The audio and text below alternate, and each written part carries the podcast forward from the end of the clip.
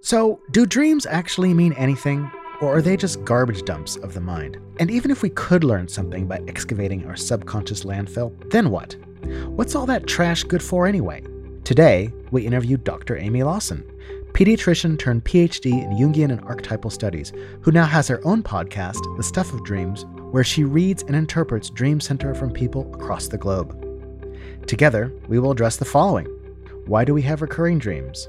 What does it mean if you have a dream of your teeth falling out, or being struck by a tidal wave, or driving off of a cliff? What about earthquakes? And how about that course you're going to fail in college because you just can't find the classroom? Lastly, we will discuss tips and tricks for recording and analyzing your own dreams, as well as how to examine dreams in a way that may help bring growth and development to you in your own life. My name is Benjamin Russick, licensed marriage and family therapist, and this is my podcast, Look, Just Tell Me What to Do. Where I wanted to start today was who gives a shit about dreams and why? Why should we study dreams? Who cares? It's dumb. Dreams are just, you know, the mind's garbage bin of memories and things, and it's a processing thing, and so what? So, Amy, why should we care about dreams? Well, they definitely are polarizing, that's for sure. Some people care about them, and some people seem threatened by them, I think. Oh, maybe that's not where we want to start but that's a great place to start. but yeah i've been poking people about dreams since i started my podcast and whenever i get in a Lyft or an uber and if they're trying to talk to me i say something about dreams just because that's a good random sampling of people. Uh-huh. and either they're super interested and want to tell me a dream or they're like oh yeah that doesn't mean anything. Some people seem very threatened by the thought that they might mean something and i'm not exactly sure what's under that except for maybe that they just want to consciously be in control and they there couldn't possibly be anything in some spontaneous product of their mind that they can't control. I often ask people who think that dreams are garbage. I said, "Well, if dreams are garbage, why do we spend half of our lives asleep and having dreams?" And they usually give me some flip answer like, "Oh, it's the brain's way of something, it's a garbage dump. And it's like, okay, but if the brain is doing it and if it's a garbage dump, maybe garbage dumps are useful. Maybe there's things you can find in a garbage dump. Think about how much like an anthropologist or an archaeologist mm. 10,000 years from now is going to learn about our culture by examining landfill. That's a good point. And I think if the brain is doing it and if we have what are essentially hallucinatory experiences pretty much every night, I would say, ladies and gentlemen of the universe and the world, that that's probably important. Just saying. Plus, how many people have had the experience of like waking up from a dream and you're like really emotionally impacted by it in some way, mm-hmm. whether you're terrified or you're happy and overjoyed or blissful or whatever. And I can't tell you how many dreams I read from people where they're like, I just woke up. This dream seems so important. I don't know why, but I have to know what it means. Trash doesn't give you that kind of conviction. Trash can't make you cry or be true. terrified. Clearly, you haven't gone through people's trash, Amy, because I know a guy who works for the city of San Francisco, and every couple weeks he sends me photographs of the strangest things mm. in the trash. But still, I mean, come on, dreams mm-hmm. mean something. They do. Yeah. The other thing that happens when you discuss a dream with a patient or a person, invariably the conversation goes to someplace deep mm. and important. And I challenge anyone to try this. If you don't think dreams are important and you're talking to a buddy about his or her dream, see where the conversation ends up in like 15 seconds. You'll be talking about your parents, your childhood, your deepest dreams and desires, and all that stuff. And it might not even be related to the dream per se, but just bringing up a dream. I think human beings are imbued with an inherent understanding that talking about dreams is about the subconscious and is about something bigger and deeper than our daily concerns, that there's something really important going on. So even if dreams mean nothing, talking about dreams leads people to someplace powerful. Mm. Ergo, talk about dreams, motherfuckers. People will act like they don't know how to understand their dreams, but I'm one of the moderators on a dream interpretation subreddit. And we ask people when they write their dreams to tell us just like a little bit of background that they think might be relevant. And if people remember to do that, I can't tell you how many times they've actually really interpreted their own dream by unconsciously including the information from their life that is exactly important in interpreting the dream. I think a lot of people have more skill in it than they would realize too. Yeah. And so I'm going to give my little speech that I give my dream groups, which is that the Jungian modality espouses that mental health comes from connecting the conscious to the unconscious mind. And by the conscious mind, we mean the ego, basically, your hopes and dreams, the things you want, the your walking around state. And that if you base your life around, oh, I want this, oh, I want that, you'll be grossly unhappy. You'll be chasing the will o' the wisp into the woods and you'll never catch it. Your dreams will be dashed because it'll never be enough. One of the marks of, for instance, a narcissist is that they're always trying to fill their ego wounds and they never really get what they want because they don't go someplace deeper. So the hallmark of mental health is being able to connect yourself to something deeper within you. And there are a number of ways to do that. You know, my old therapist said that art was basically bringing what's in the unconscious or the collective unconscious, which is everybody's sort of, if you believe in a collective unconscious, that we're all connected somehow unconsciously, and bringing things from beneath to the surface. And that heals people. So, a really easy example, which everyone uses, is Star Wars. So, George Lucas did, you know, basically a Western and he did all these, you know, ghoulies that kind of we connected with, like that bar scene, you know, that famous cantina scene and all those monsters. There's something about those creatures that just look like I almost want to say familiar. Mm-hmm. Luke's descent into the, the hero's journey and all that stuff. And we connect with that and we experience healing from looking at things that are underneath. And that's what art does. So art brings all those, uh, it's like fishing. They bring that you bring this great sort of beautiful thing that you found in the depths to the surface and everyone looks at it and they experience healing. Myths are the same way. Myths mm. are collective stories, they're collective dreams. It's like everybody has this sort of unconscious dream.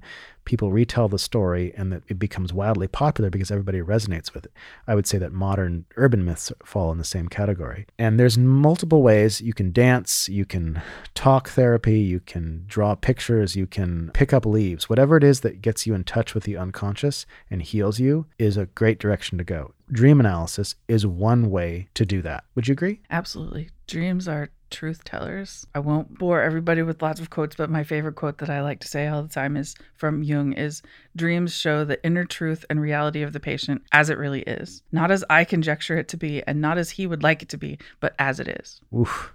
Ouch. And the other thing I want to say about dreams is the reason that time and space don't make a lot of sense in dreams is because reality as it is is bereft of time and space. Time and space are ego constructs that we use to make sense of the world from here to there. So if you have a dream where you're in your simultaneously in your mother's kitchen and in the living room of your grandfather, that doesn't make any sense spatially, but it does in the term of the dream because the dream is taking elements of your grandfather's living room and your mother's kitchen and, and juxtaposing them and saying this is the real message. In the ego world, well that doesn't make make any sense. You have to have some sort of gimmick that makes them work together, but not in the dream world. I think that dreams are stripped of all of that stuff and lay everything meaning is laid completely bare. And they're actually so simple that people can't understand them. Dreams speak in symbols and metaphors and emotions. Mm-hmm. And Maybe that's threatening to some scientists out there that only want to live according to data in black and white and ones and zeros. But if you think about most human life, we live in symbols and images and emotions. Absolutely. It's more of a collage than a linear story. So, what's that line from Macbeth that there are more things in heaven and earth, Horatio, that are contained in your philosophy? Science is funny because scientists all think that they know something because we can measure it. But really, when scientists measure all the data in the world is simply a measurement of what we can measure. And it simply says, you are this ignorant. You're ignorant by X amount. That's a very pessimistic way it, to look is, at it. but I mean, think it's true, right? Like science can only measure so much, and beyond that, nobody fucking knows. That's true. Which means that science is a measurement of really what we don't know yet. And being a doctor, science has many upsides. It has tons of upsides, yes. but this particular downside nobody wants to look at. Well, and nobody wants to think that the observer affects the experiment either. But that's God forbid. That, well, yeah. except for the quantum physicists, but that's another story. Yeah. So that's my little thing on dreams. Did you want to say anything more about why dreams are important and why you should pay attention when you go to sleep and have an hallucination? A hallucination. because they affect us. At their core, I believe that dreams are messages from our unconscious. And I think that a big part of the unconscious is our inner self, which is very wise. Dreams being messages from that inner self are like carriers of wisdom. And who knows me better than my inner self? Who would I rather trust to give me advice? You or my dreams? Perfect. I have taken a lot of advice from you, but I trust myself. Most too. of it was bad. Well, dreams are also connected to the imagination. So Jung said that the dreams, between the dreams of night and day, there is not so great a difference. If you believe that, that means that when you sit down and have, when you imagine a story, you are just fantasizing about the future, that you're having a waking dream. The function that allows us to imagine and dream and have goals and all that stuff is indelibly connected to our sleeping state. So if you're going to put stock in what you imagine during the day, I would recommend that you put stock in what you imagine at night. Yes. And Jung also said our psyche can't really tell the difference between having external experiences and internal experiences. Oh, that's a good point. Can you say more about that? If you're experiencing something in a dream that feels very real, which is why I think dreams often speak in emotions. I think sometimes the point of the dream was to evoke that particular emotion that you're maybe ignoring in your conscious life. Mhm. So your unconscious is like, hey, I'm going to make you feel it now. Dreams are really, they're compensatory. So if we're getting too one sided in our conscious everyday life, the unconscious is going to send us stuff to try to balance that one sidedness. So that's just another example, I think, of the wisdom that they have. When I work with grief and loss, I remind patients that every impression you ever had of somebody is literally in your brain. We don't actually see things as they are. We we interpret what we see. The memory of somebody is not appreciably different from our experience of them when they're standing in front of us. And Yeah. in that way we can speak to the dead. Oh, absolutely. Well, and sometimes people will come to you anyway. Yeah. Mhm. I mean, I've had lots of dreams about my mother, but there have been a couple where I've been like, no, I really think that was her. And a couple where I thought, oh, no, that's just using her as a symbol. But Right. yes. Well, let's start with something simple. Dreams that recur, recurring dreams. Oh, yeah. So, for those of you listening at home, ask yourselves for a moment. This is like a why do you think we have recurring dreams? Pause. Don't look at the answer. Why would you have a recurring dream? What would the point of that be? What is your psyche saying if it's saying something over and over and over again? Amy, what is the psyche saying when it's saying something over and over and over again? It's saying, listen to me. You didn't get it the first time or the second time or the third time. Yes. This is really, really important. Yes. So pay attention. Exactly. And a lot of times, recurring dreams will have little details that change either over time or with each session. And you can make a lot out of that too. Have you had any recurring dreams that have cha- changed over time? Actually, no. I I don't have recurring dreams. I I, have have re- recurring dream elements, like I dream about cats a lot, but they're not the same. So, What what, are- are, yours? What are cats symbolic of? cats? Are usually the feminine and the body, Mhm. sometimes the mother. Yeah. hmm I have a dream where I'm back at school at UC Berkeley and I can't find my class and I'm going to fail it because I haven't gotten to the class. And lots of people have this dream. I think it has to do with unfinished business Hmm. of some kind and initiation because college is a big initiatory experience into life. And usually I can't find the class and I'm going to fail. And I'm looking around for the student union because this the Associate Student Union has, you can go there and get a printout of what classes you're taking and where they are. And so usually the first part of the dream is me trying to find this damn building. It's often closed or there's if there's a line. And sometimes I'll make it in and sometimes they'll give me a printout of my classes and sometimes I'll be able to read the thing and every once in a while I'll actually go to the class. And I had a couple dreams where I actually found the class and realized I didn't like the class and that I wanted to be in a different class since they Mhm. put me in a different classroom like an art class instead of like a math class, which is I think kind of speaks for itself. You know, go this direction, not that direction, and that Mhm. maybe I need to step into my creativity more. Maybe there's there's some sort of learning that I need that I haven't really pursued, and also forgetting require you know implies an unconscious state that I'm not being really awake to the lessons in life. Not being able to connect with the plan, not being able to get the schedule of your classes. Because wouldn't we all like to just have a schedule of, of our classes where we could just, if we proceed along this course, everything will be just fine? Yeah. Recurring dreams that I often hear are people driving off of cliffs. They'll be driving along a cliff and a road will get narrower and narrower and narrower until their car is going to fall off. And that one's usually, I would say, that's about the perilous nature of the journey they're on. Maybe they're not thinking, maybe they're asleep at the wheel. That's a common one. Um, Mhm. They often drive into the ocean. And falling can be an image of like connecting conscious and unconscious, connecting yeah, I can see upper and lower. I can see that. Yeah, I hadn't thought about that. Uh, flying dreams uh, tend to be when you're not really grounded in life. They can be a lot of fun. Maybe you're too grounded. One of the things that uh, Edinger talked about, he's a Jungian philosopher, he said that it's very difficult to tell whether or not a dream is a prediction of a change that's about to happen in your Mm. life or a reflection of a change that has occurred in your life Yep, because it can really be either one. because if it's the former it's more of a, a hey this is you've processed this and cool but if it's about something that's coming or it's sort of like a um, something that's generating in your psyche he uses the word entelechy which means like a sort of a self-realized system with its own agency the soul is an entelechy because it, it exists in its own it's kind of a weird word in its Ben's own pulling out the big words. well I'm a pediatrician. anyway I don't like the big word. No, I'm just kidding. so the idea is dreams also have this sort of agency aspect where like, I once had a dream that I received a toolkit from my mom that had like a butane burner and a wrench and it was bright and shiny and new. And I think the dream was saying, here's your toolkit for life. Go forth. hmm That dream I think was definitely about creation of something inside me that it, the dream had its own agency and it was like here you go Yeah. because I had no tools at that point and I don't think it was reflective of anything that had happened but Edinger also said it can be both which is paradoxical anyway Mhm. so I'm talking too much uh, what would you like to say um well other another recurring dream that i see a lot on reddit is the huge wave dreams of really huge waves that are going to crash down or the dreamer's afraid they're going to crash down or they're threatening somehow Mhm. and that seems to be a really common image and to me that's just an image of anxiety and overwhelm if water usually symbolizes the unconscious then these waves are something coming up from below and threatening Sure. to overwhelm the dreamer yeah and so when people tell me they have those recurrently, I say, you know, we'll try to write down what's going on right around the time when you have those because these dreams may be warning you of something or they may be trying to make you realize that you feel more anxious or threatened than you consciously mm-hmm. are allowing yourself to. But yeah that's another really common one. why is water symbolic of the unconscious often It just is. Yeah. That, that- that's archetypal. I mean, that's What- that's thousands of years of human evolution in It- my it is. And what are the qualities? Let's get super concrete here. Oh, okay. What are the qualities of water, or let's say the ocean, that would lend itself to be symbolic of something like the unconscious? Yeah. So it's vast, but it's mostly unknown, right? Mhm. We we haven't mapped much of the ocean at Mhm. all. It's like when things are sticking out of the ocean, it's only the tip of the iceberg or the tip of the island or volcano. Mm. the conscious whatever. mind. That's the conscious. Yeah. Mhm. And it's really fluid, right? It's not hard. It's not set in stone. hmm The ocean takes the shape of its container. It's mercurial. And there's also creatures in it.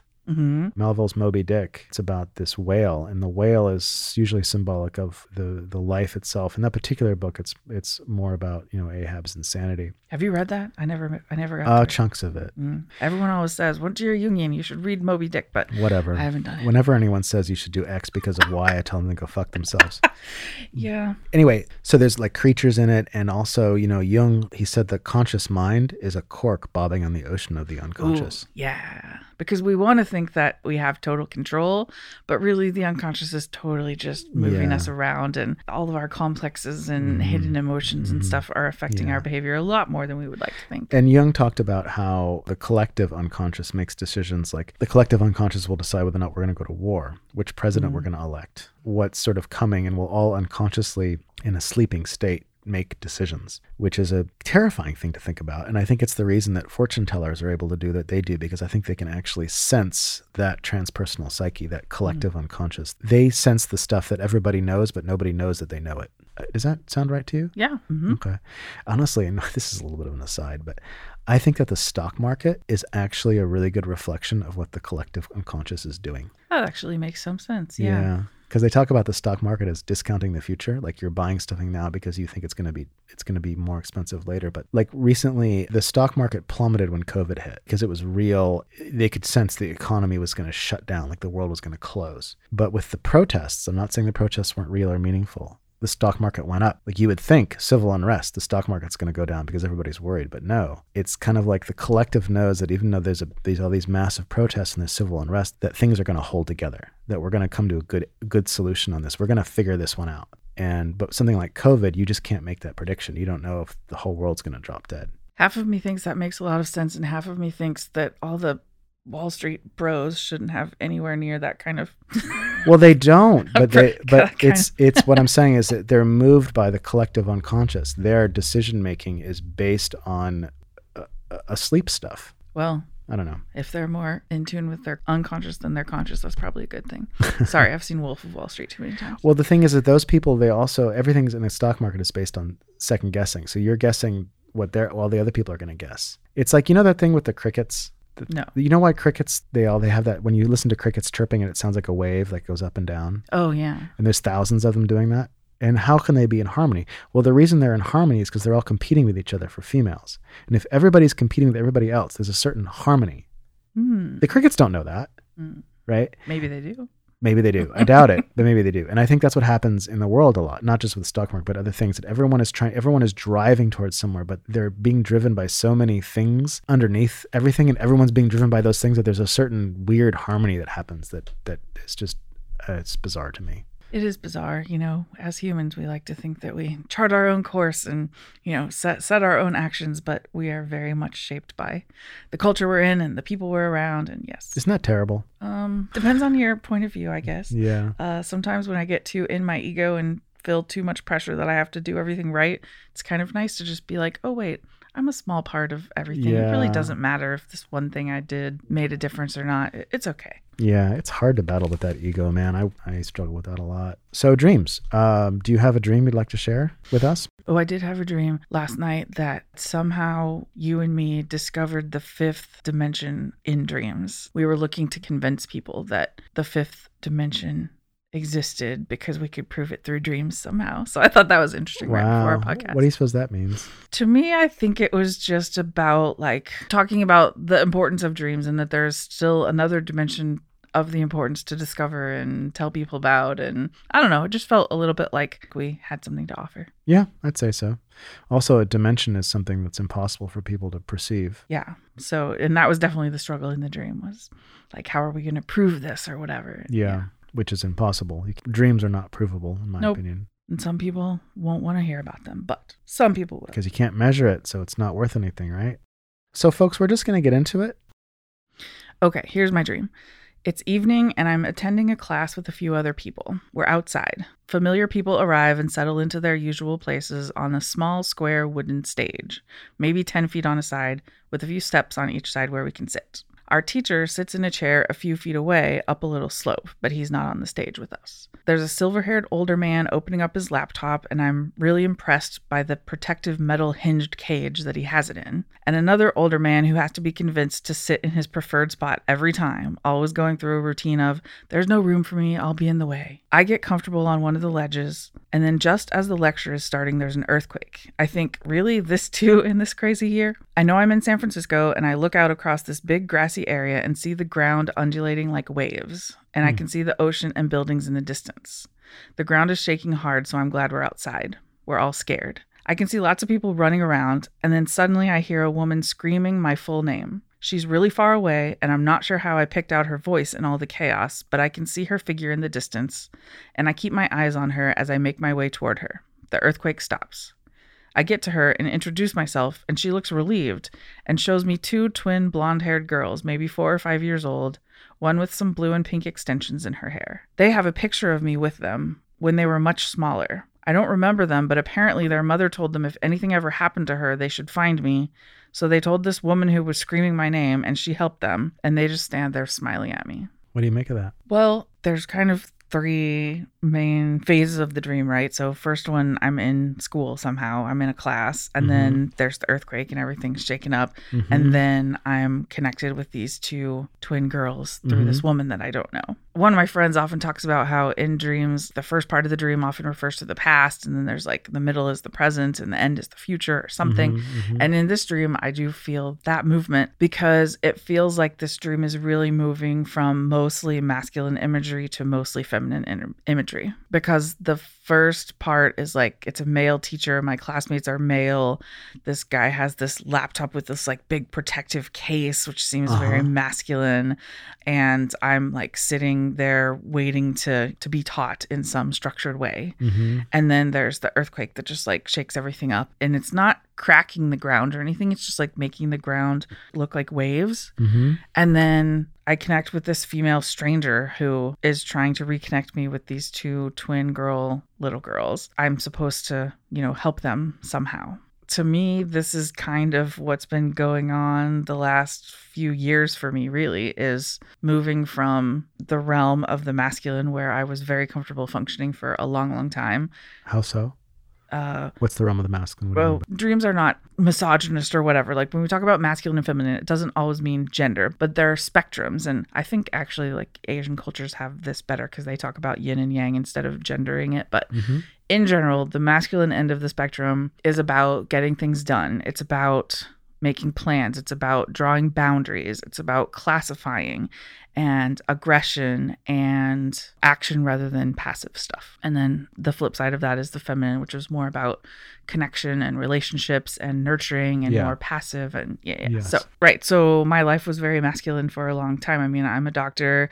I did science and science fairs and science experiments for a long time. I was very comfortable in the black and white world. Mhm. Um, Mhm. I was a fundamentalist Christian where there were very many black and white rules. Right. And I was pretty comfortable with all that because it felt I knew when I was doing a good job if I was following the rules, right? And so the last few years, I've definitely been trying to move toward a more balanced way of Yeah. Rediscovering feminine body. Yeah, and that transition is is chaotic. I mean, you've gone back to school and you've you've created an earthquake in your own life. yeah, I mean, most people don't create big change in their life without some kind of yeah. Yeah. Um, my old therapist said if it doesn't hurt, it probably isn't true. oh, Seymour, yeah, that sounds like him.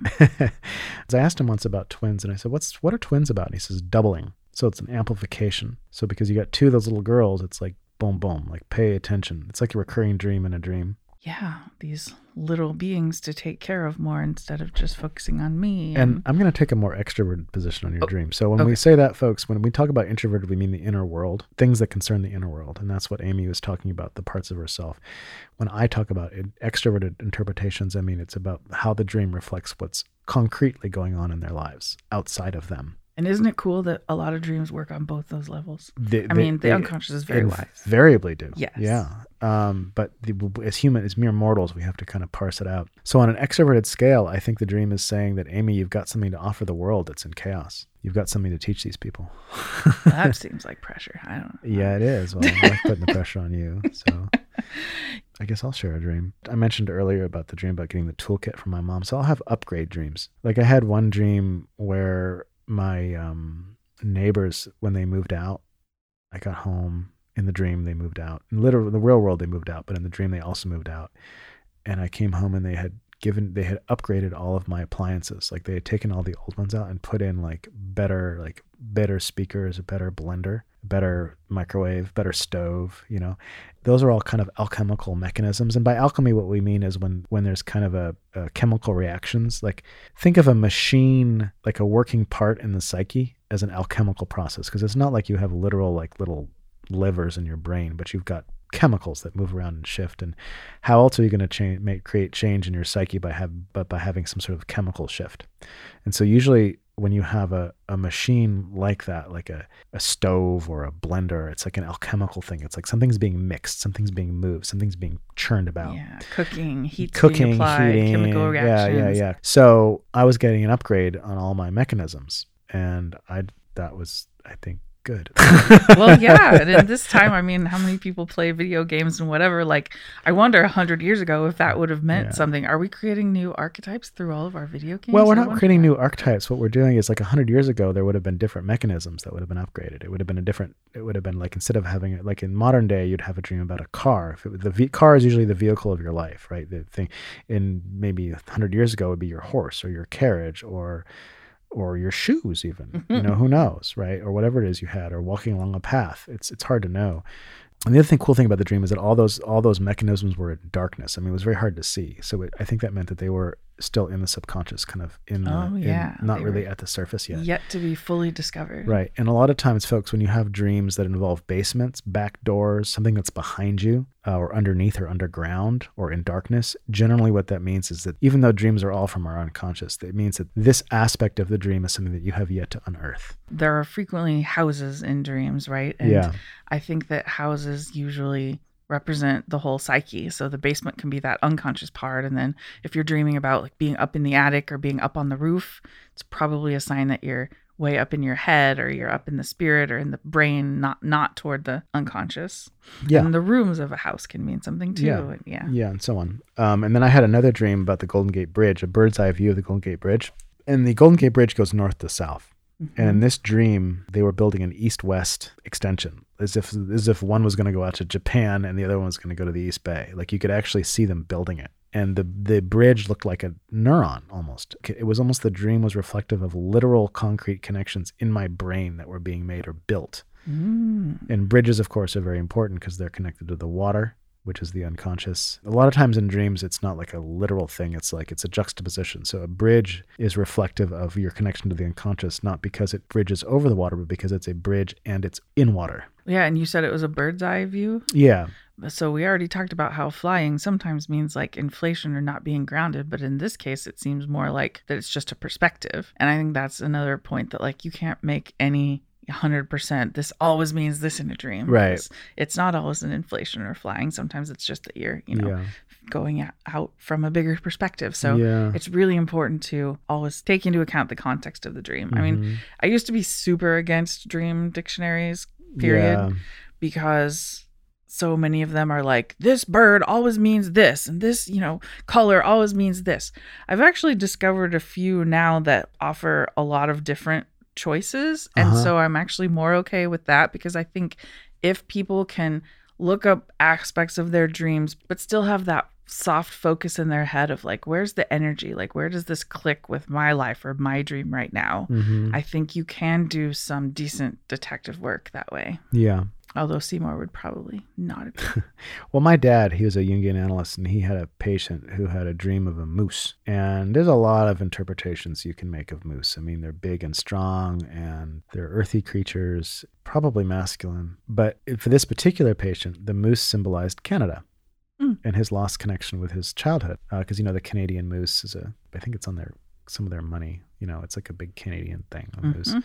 At the end of the day, the interpretation of the dream is entirely up to the interpreter. And even if you don't quote unquote get it right, it doesn't really matter because as long as you're dabbling in that realm, as we said before, all interpretations are basically correct because they're a way into the unconscious. Well, yeah, I mean, I give cold reads all the time, basically, of just stuff I'm reading on the internet from people that I don't know. Yeah. But if I can give them enough ideas and examples, then they Mhm. can run with that and really Yeah. personalize it to, you know, to their own lives. Do you have any favorites? Yeah, I got a good one. This dreamer who has given me permission to use this dream, he had a dream that he was following this younger kid into a town square and they were going to do some shopping or something. And all of a sudden, there were three gunmen. Everybody got scared and started to run away. He made eye contact with one of the gunmen by accident and then turned to run. And the gunman basically ran him down and shot him. He had a very strong feeling of like where he got shot. It was like the back left part of his head. He said in the dream he could also kind of see the wound. And then after he woke up, he could feel that, Whoa. like that part of his head still felt strange and kind of buzzy and vibrating. Jesus. Yeah.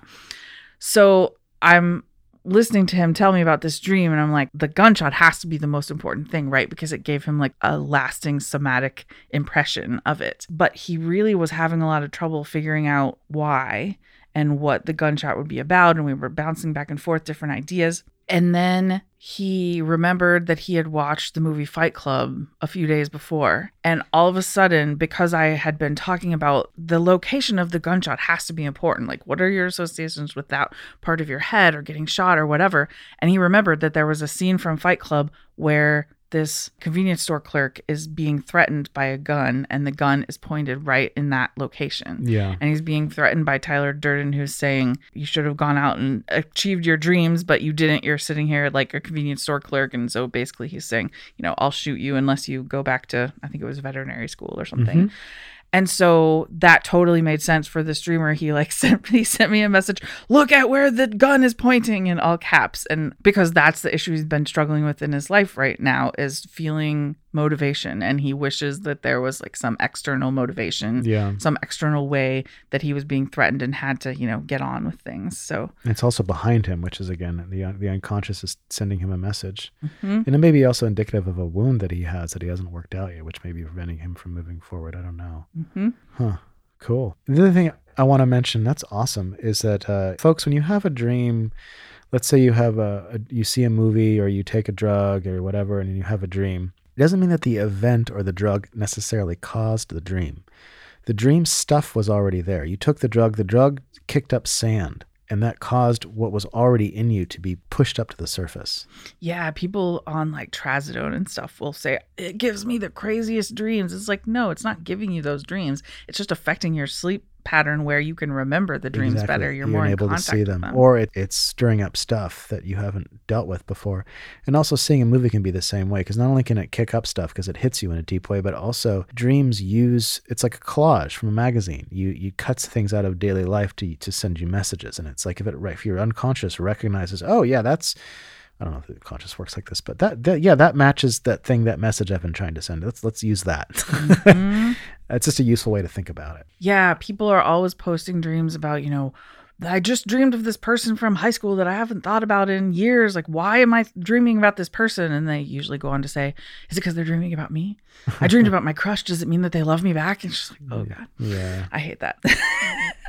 um, it, it's it's not. The dreams are choosing this person to represent some aspect of yourself. Yeah. So you got to figure out why. People often ask me, hey, when I have a dream about a person, am I really dreaming about that person or is it a part of myself? And one of the ways I answer that is if the person represents a part of you, there's a reason the dream picked that person to represent that part. So there's this thing that I call derivative interpretation, where the derivative is if you picked, let's say, your stepmom, and in the dream, she's this psychotic, crazy person with wielding a knife who's trying to chase you down and kill you, that may be a part of yourself or maybe some sort of dark feminine aspect of you that's not functioning too well, but there's a reason your conscious picked your stepmother. I think it's easier in some ways to figure out what a person means if you don't know them very well. Because if you dream of someone you know really well, there are so many aspects of them that the dream could be meaning. Mm-hmm. But if you ever dream of some random person from high school that you barely know, then what is your major association with that? What's the first image you think of when you think of that person? What's the mm-hmm. the main time in your life that it makes you think of? You know, if you're Yeah. dreaming of somebody who was the class clown, then it probably represents, you know, some fun-loving part of you Yeah. if you're dreaming of like the jock, then it's some part of you with some authority and power. If you're dreaming of your PE teacher, then it's probably like somebody who's authoritative and making you do things. But And Jung also talked about proxies, so that a lot of times, if it is a person in our lives that's too close to us or a part of ourselves, it will pick a proxy. It'll pick someone else to stand in for that person or for that part of yourself, so they don't actually have to face it. It's like buttering a pill Mm, for you to swallow. sugarcoating it a little bit. Yeah, coding it a little bit. Why don't you read me another dream By someone else or by me? Mhm, by someone else? Okay, here we go. In my dream, I woke up to staples in my mouth, like in my gums and the roof of my mouth. I started pulling them out. Once done, I noticed there were some in my feet as well. I started pulling those out and then realized I only have four toes. My pinky toe had been cut off. I start pulling the staples out of my other foot and I realized my big toe was gone too. I wasn't scared or in pain. I remember thinking it was some kind of retaliation, and I just remember being mad my toes were cut off. What does this mean? Ooh, I, I know what this one means. I know, I know, I know, Okay, I know. Can I say? it. Can I say? Can yeah, I say? yeah, yeah, yeah. So a lot of times people have dreams about their teeth falling out. Mm-hmm. And teeth are used to get your portion out of life, to take a bite. And if your teeth are falling out, you can imagine you'd be pretty defenseless against like nourishing yourself, even defending yourself. Uh, really, teeth are like the last stop in like the world. If you don't have teeth, you're in deep shit. Yep. I would imagine that if we were all jaguars, we would have, you know, dreams about our claws falling out Ooh, good point. Yeah. You know. Mm-hmm. uh, but we're not jaguars, at least not most of us. Anyway, in this dream, he's got staples in his mouth, which I think is similar. It's like a, it's like it's stapling the mouth shut. I mean, if you juxtapose staple and a mouth, because what is a mouth supposed to do? Open and close. What is a staple's job? A staple's job is to make something stationary, so that doesn't open or close. Now, whether or not his lips are stapled together is is not as important as you would think.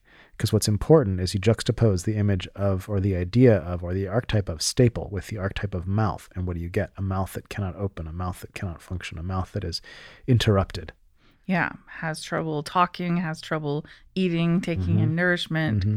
Um, could be any of that stuff. and additionally toes are also the front line they step forward a, f- a toe comes forward right you take a step that's the first thing to touch the ground in a way is your toe No, it's how we move around in the world. so his efficacy in life is being brutalized here And There's- toes keep our balance, right? Yeah, and his toes are being removed. I mean, what's more important in this world than feet and teeth? Those, are the, you know, I mean, there's plenty of things that are important, but but if you think about it archetypally, what it would be really really limiting if your teeth and your mouth were fucked up. I thought that the absence of something in this dream was important too, because he didn't talk at all about blood or this hurting, right? Right. It was just this is happening. Yeah, this is. These things should be giving a wake up call and hurting and making him want to deal with it, but they're not. It's just, oh, I'm like this. I'm feeling like this. I'm victimized. Yeah, I'm mad that my toes are gone. I, I got a question for you. Okay. So I work with a lot of people in the recovery world, substance abuse. They invariably have dreams, using dreams, within about a month and a half of quitting their substance. Mm.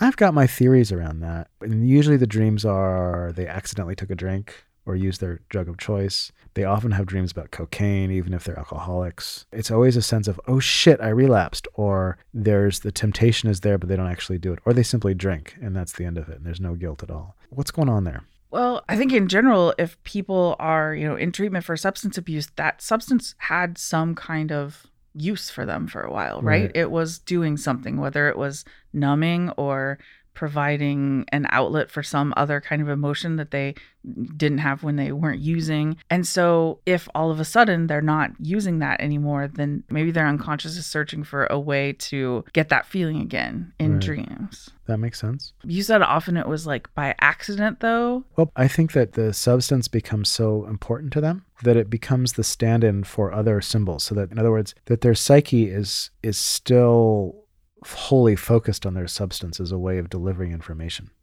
Mm-hmm. and that maybe in the absence of the substance, it's kind of like, well, we've got to reproduce this in order to get the message down. Because I feel like substances are a way for people to have like artificial spiritual experiences. Mhm. They're really powerful, and I Mhm. feel like the psyche is trying to replicate. I think you kind of said this before, but it's trying to replicate that spiritual mechanism. And I wonder if there's something to do with like, oh, I accidentally did, or I just drank in it. I wonder if there's something to do about autopilot and the unconscious Yeah. warning them about, look, you could do this accidentally or it could happen. So I wonder if it's evoking that emotion of horror or feeling sorry for doing it on purpose if they're not consciously acknowledging that that might happen. It also speaks to how powerful substances are too. It's no joke. You know, if it reaches all the way to the, your unconscious, you know that that it has real power, real meaning.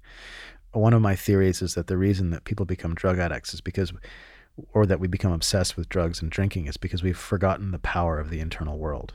Mm. Because ultimately what drugs do is they remind us that we have this internal world that can make us feel calm, make us feel happy, make us feel this, make us feel that, make us understand this and that. And we're so extroverted in this culture that we've completely lost touch with that aspect of life. And I feel like substances are a quick, albeit artificial way of getting in touch with our unconscious. Yep. Anyway, look, that was just my little foray into that. Okay. What else do we talk about? Well, let's talk about this. In general, because I read so many dreams a day, it's kind of interesting to see what themes are emerging. Okay. So, you know, it's been the pandemic for the last three months or whatever. And I was pretty interested to see what was going to come out of that. And there are some days, especially after dark political happenings or whatever, where a lot of the dreams are really, really dark. Mhm. But there are also a lot of positive dreams coming from this. right. And I see a lot of dreams that are talking about transformation or the potential for transformation.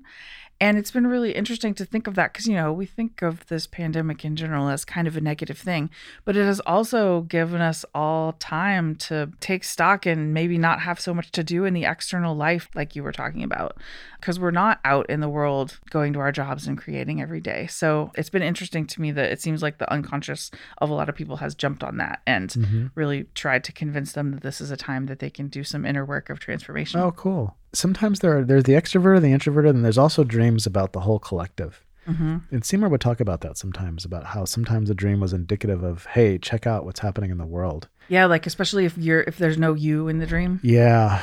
I find that when I have dreams about the collective, there's a different visual quality. Actually the the edges are sharper. Like I'll have dreams about nuclear bomb, like nuclear war, which Mm. is I think indicative of just the culture is being is in trouble. Um, I once had a dream about a screaming snake that was like Screaming screaming to the sky, and I think it was like screaming a warning to the world. I had a dream a few weeks ago that was like some explosion in the sky, and the phrase I remember is an extinction level event. Oh Jesus! You had a dream about that? I, that's all I remember. So that's why I think it was some kind of collective unconscious dream because I wasn't in the dream really. It was Oh just shit! Yeah. yeah. Oh my God. It's funny when people talk about 2020 being this terrible year. it's, it's sort of people's way of trying to talk about the great mystery. There's something kind of lurking that we need to pay attention to. Maybe 2020, the year, will help us to see things a little more clearly, like 2020 vision, because it's putting, oh, know, that's very cool. it's putting so much of things in focus for us right now about what's broken and yeah. Yeah. In a lot of my patients' lives, I'm seeing either people get closer to their spouses or further away. So it's Mhm. like almost like an acceleration, like everything is being accelerated. Oh God, I can't imagine being quarantined about, with a spouse that I hated. Like, Ugh. luckily, my my husband and I, we just had our 22nd wedding anniversary, and uh, his quarantine project has been cooking even more. So I have no no complaints. cool. Uh, what do snakes mean in dreams? Ooh, snakes. It can be lots of different things, but in general, I think snakes are closer to the ground or underground, so they can be connections with the unconscious. They have connotations of transformation because they can shed their skin and Mhm. become new again. And I think they also have a connotation of healing because they um, think about like the medical symbol is the caduceus, which is two snakes wrapped around. Mhm. Um, they were sacred animals to the Greek god of healing. Mhm. They existed in his temple, and yeah, so Cool. Yeah, I, I tend to focus on the transformation bit. They're like all spine, which is like the center of our being. Mm. They're really basic, really primal. And mhm. in Kundalini, in the Kundalini universe, the snake is curled at the bottom of your spine, and you you experience enlightenment when the snake unwinds. And then Mhm. Adam and Eve, of course, the snake brings consciousness to Adam and Eve. and right but stuff. can also be kind of a trickster figure like that but Yes. yeah Mhm. Yes. well and i think that that you know asking about the universal meaning of snakes or then we talked about the garden of eden and things like all of our mythology all of our normal stories all of our fairy tales have come down through the years because they're archetypal and they mean something to us in some way Yeah. and as they change over the years and the centuries it's just they're changing to reflect you know what See- what our current needs are Yeah, Seymour talked about you know when the when Adam and Eve were kicked out of the Garden of Eden, the doors of paradise were guarded by, an, I believe, an angel with a flaming sword. Mm-hmm. And his interpretation of that was that the sword is the thinking function. The thinking function divides, it slices and dices, and it's pointed and kind of it chops. And and in this particular interpretation, it's on fire, which means it's overheated. That there's too much of it. And so his interpretation that what keeps us out of our childhood paradise, that kind of place of bliss, is an overdeveloped thinking function. interesting Yeah. Do you ever have dreams about tsunamis? yeah i've had a couple What do you think that means? Does that mean like an upwelling from the unconscious? Yeah, I think it's the same as a big, big wave kind of thing. Lots of Right. wind, stuff tossing you around. Oh, I'll tell you a funny dream that I just had. Okay. You'll be able to make fun of this one. Okay. A friend has brought me to a retreat where lots of people are learning this guy's particular way of interpreting dreams. She's hoping I'll be converted to his way.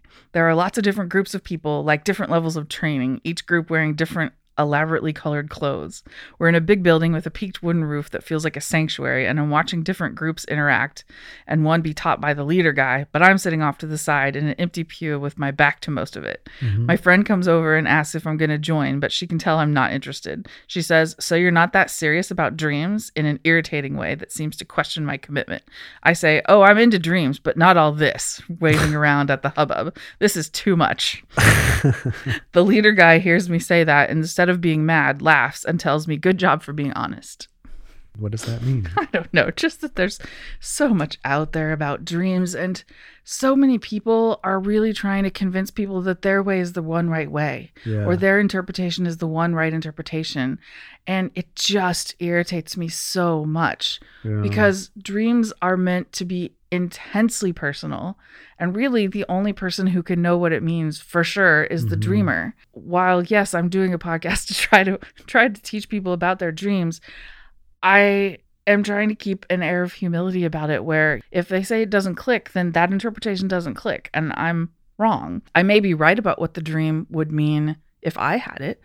And I do think that's important. I think that we can learn from other people's dreams. Mhm. I think that hearing and seeing and feeling other people's images can, you know, evoke emotions in us and we can totally learn from that. But some of the people that are doing this dream work right now have gotten a bit too masculine about it, I think. It's also a lot of when you're talking about ego stuff. you know, Yeah. I was talking to a patient the other day about false prophets. Mm. You know, and a lot of prophets or so-called or leaders or gurus like they have lots of insight and they share their insights with people but then they get possessed by their ego because they start to get you know worshipped in a way it, it, it becomes false because it's coming from the wrong place you know and i feel like a lot of dream interpretation comes from the wrong place it comes from a place of seymour used to call it a delusion of mastery you know that you think that you are the master of this and that you have the answer and he, he always said beware of those who know yeah, exactly. That's what I'm trying to get at. Yes, beware of those who know.